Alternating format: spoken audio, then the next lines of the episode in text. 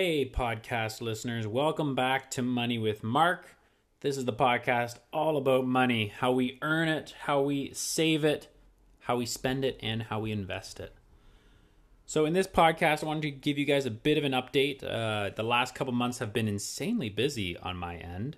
Uh, we got a new puppy, baby Kai. He's a Labradoodle who is now 14 weeks old, and he's been keeping me up at night and making my day job, which is uh, for the company that I own, uh, very difficult. So that has been keeping me extremely busy, and I haven't been able to get out as many podcasts as I've wanted to. But fret not, because I am back, back in the new normal, settling in, and let's get on with today's episode. In today's episode, I wanted to talk about how to save money, and in this case, saving money when you're actually spending money, because there's a lot of people who equate savings to or sales to savings. And I think I talked about that in an earlier episode, but a sale does not mean you save money. If you go to Target and you see that a t-shirt is on sale from 30 bucks to 10 bucks, you're not saving $20, you're spending 10 bucks. So first and foremost, when we're talking about spending money, um, there are ways to reduce the amount that you have to spend but ideally, I would like to see you not spend those things at all. Um, maybe try swapping clothes with your friend, or I know girls do that. They do like clothing swaps and stuff. That's a pretty good idea. Uh, so ideally, we'd not spend any money at all. But if you have to spend money, this is what you should do. Uh, step one is to think about the three R's, which we all seem to forget. Like we learned the three R's: reduce, reuse, recycle in elementary school but for some reason everyone has stopped talking or thinking about it ever since then. But we should be doing that with our lives, especially when things that we need to buy.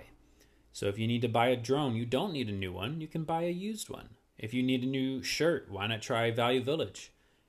If you need a new TV, go check out Facebook Marketplace or Kijiji or Craigslist. The point here being that if you do need to buy something, do not buy it new, especially for most of the items that people buy.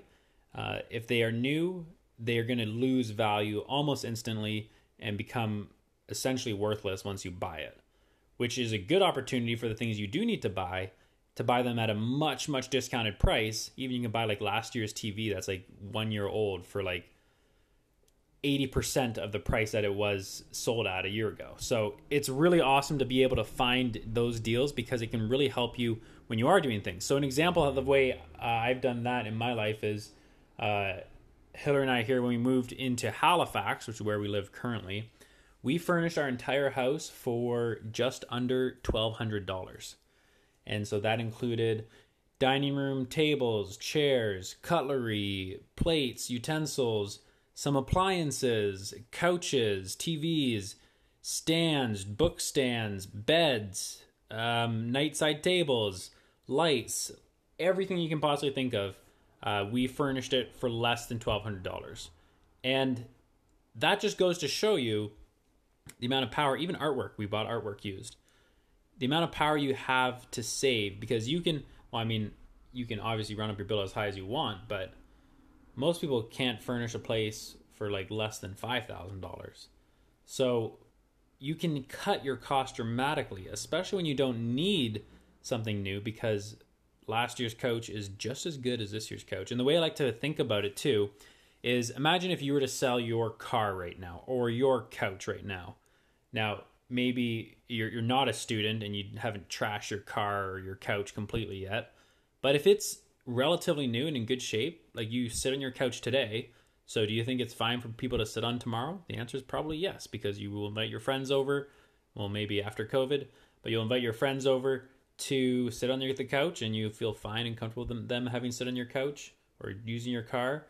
So if you were to sell that to someone random from Facebook Marketplace, would you feel comfortable with them buying it? Well, of course you would, because you already feel comfortable in it. You already know that you feel comfortable enough to let your friends and your family on your couch or in your car.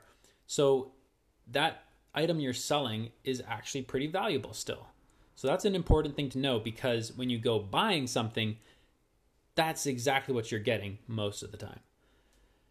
A big concept that I see in a lot of people who are in the lower and lower middle class and definitely like the low class of society is that we trap ourselves into thinking I can't I can't buy a used truck. I have a kid. Because the air system or the airbag system or whatever safety standards, well, it's not new, right? It could have something wrong with it. And I have a kid. I need to be responsible over my kid. And yes, you do need to be responsible for your kid. But the point is, if you were to sell your current truck that you have, it's a used truck, but you seem fine with it right now. So just think about that in perspective and really put yourself in someone else's shoes. Um, because you can buy a new truck and it's going to cost you a lot of money, or you can buy an old truck that has just as good quality and safety standards for 25% of the price. So that's some food for thought. Follow me on Instagram, Money with Mark, on TikTok, Money with Mark, and on YouTube, Money with Mark. And subscribe to this podcast and send it to someone else. Or DM me if you have any ideas for podcast episodes, anything you'd like to hear. I'll talk to you guys later. Peace out.